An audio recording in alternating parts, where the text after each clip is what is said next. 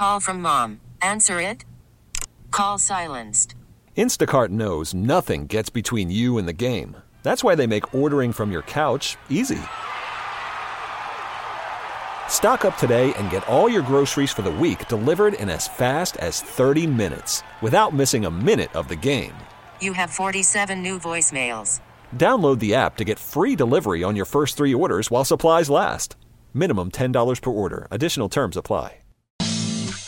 You're listening to At Home in Connecticut, your guide to all aspects of daily living in Connecticut. Hosted by Bill Pierce and produced by WTIC News Talk 1080.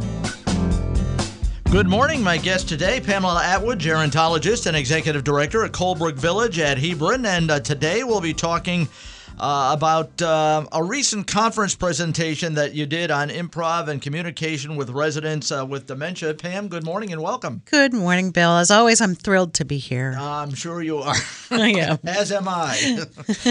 Improv or improvisational theater is based on, on comedy that is made up of uh, on the spot, basically. Now, how how does this concept apply to working with people with dementia? So it's interesting because the concept um, really is very applicable for everybody, really. I mean, uh, some of the techniques we're going to talk about this morning really do apply to how you communicate with your kids, with your spouse, with your boss, with your coworkers.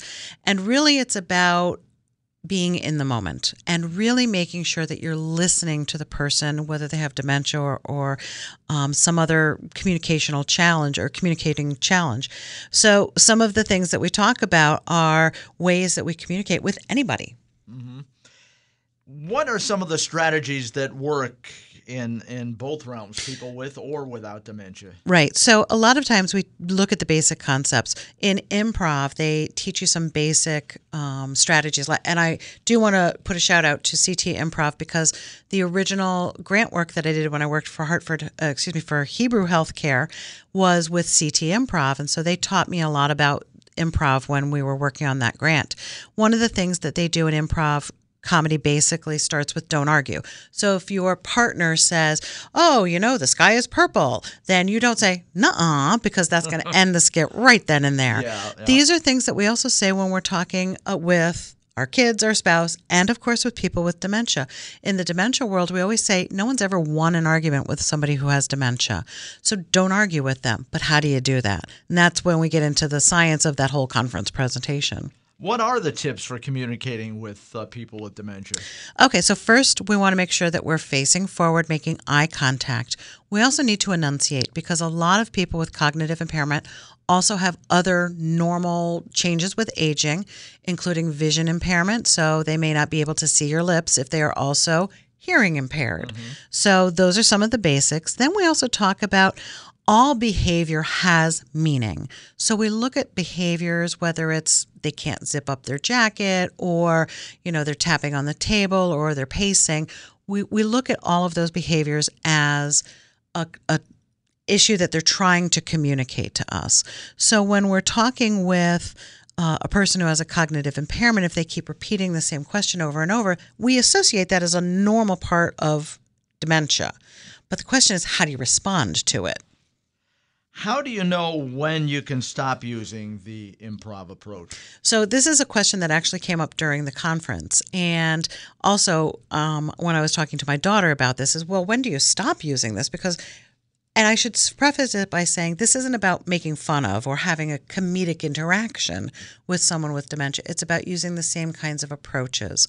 So when we are communicating with someone, we want to focus on either a diversional activity or some other positive improvement in their quality of life or a positive communication with them.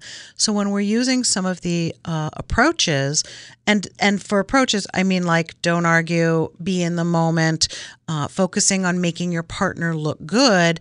Those we really stop when we're done with communicating with them and get them engaged in something else.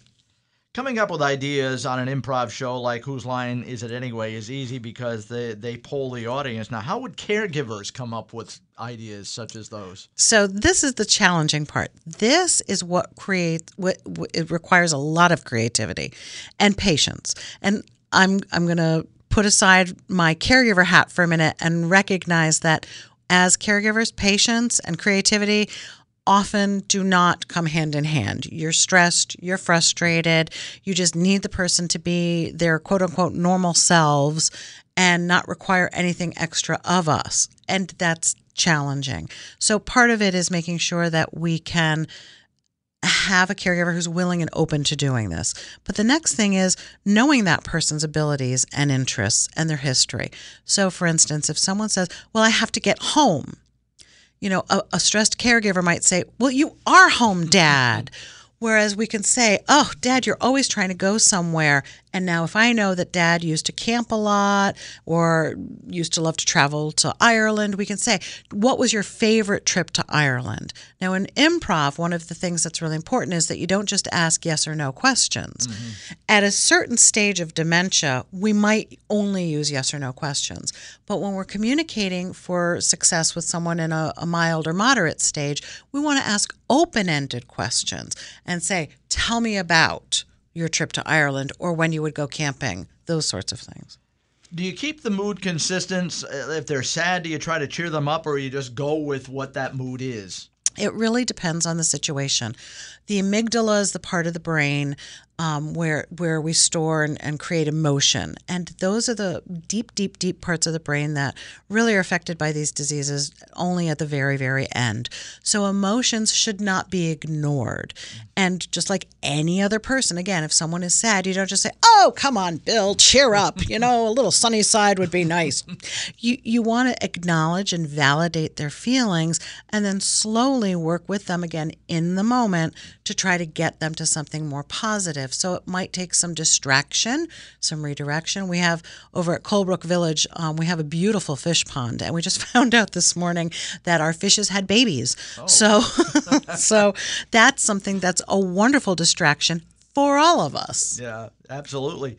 And the the frustrating thing is, as we know, and many people know, is when you're dealing with people with dementia, it, it gets very frustrating for the caregiver or relative because they can't remember maybe what they had for lunch, but they could remember things that happened 50 years ago, like they happened yesterday. Exactly. And that's why we want to talk about abilities that, you, granted, they maybe can't tell you what they had for lunch or whether or not they already talked to Aunt Sally, but they can tell you about the place that they used to visit after school, you know, living in New York City. They can tell you those things, and it's good for them to um, have family members or caregivers, private caregivers, reminisce with them. That is very helpful for them.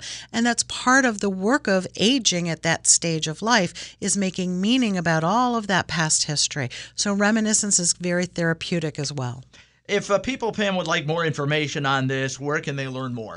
I'm happy to share any of the information that I have that I've collected over the years. People want to email me. It's pchristatwood at colebrookvillage.com, or you can just do info at colebrookvillage.com, or you can call me at 860-801-1114. And of course, for improv classes and general information, my recommendation is Sea Tea Improv, which is S-E-A-T-E-A. All right. Very Thank good. you. Thank you, Pam. That's Pamela Atwood, gerontologist and executive director at Colebrook Village at Hebron. That's our program for this morning. I'm Bill Pierce. Join me again next Sunday. You've been listening to At Home in Connecticut, a public service project produced by WTIC News Talk 1080.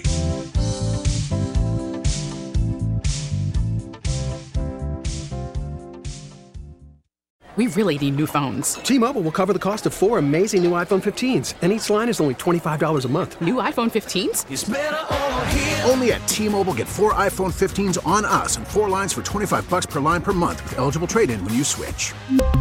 Minimum of four lines for $25 per line per month with auto pay discount using debit or bank account. $5 more per line without auto pay, plus taxes and fees. Phone fee at 24 monthly bill credits for all well qualified customers. Contact us before canceling account to continue bill credits or credit stop and balance on required finance agreement due. $35 per line connection charge apply. Ctmobile.com.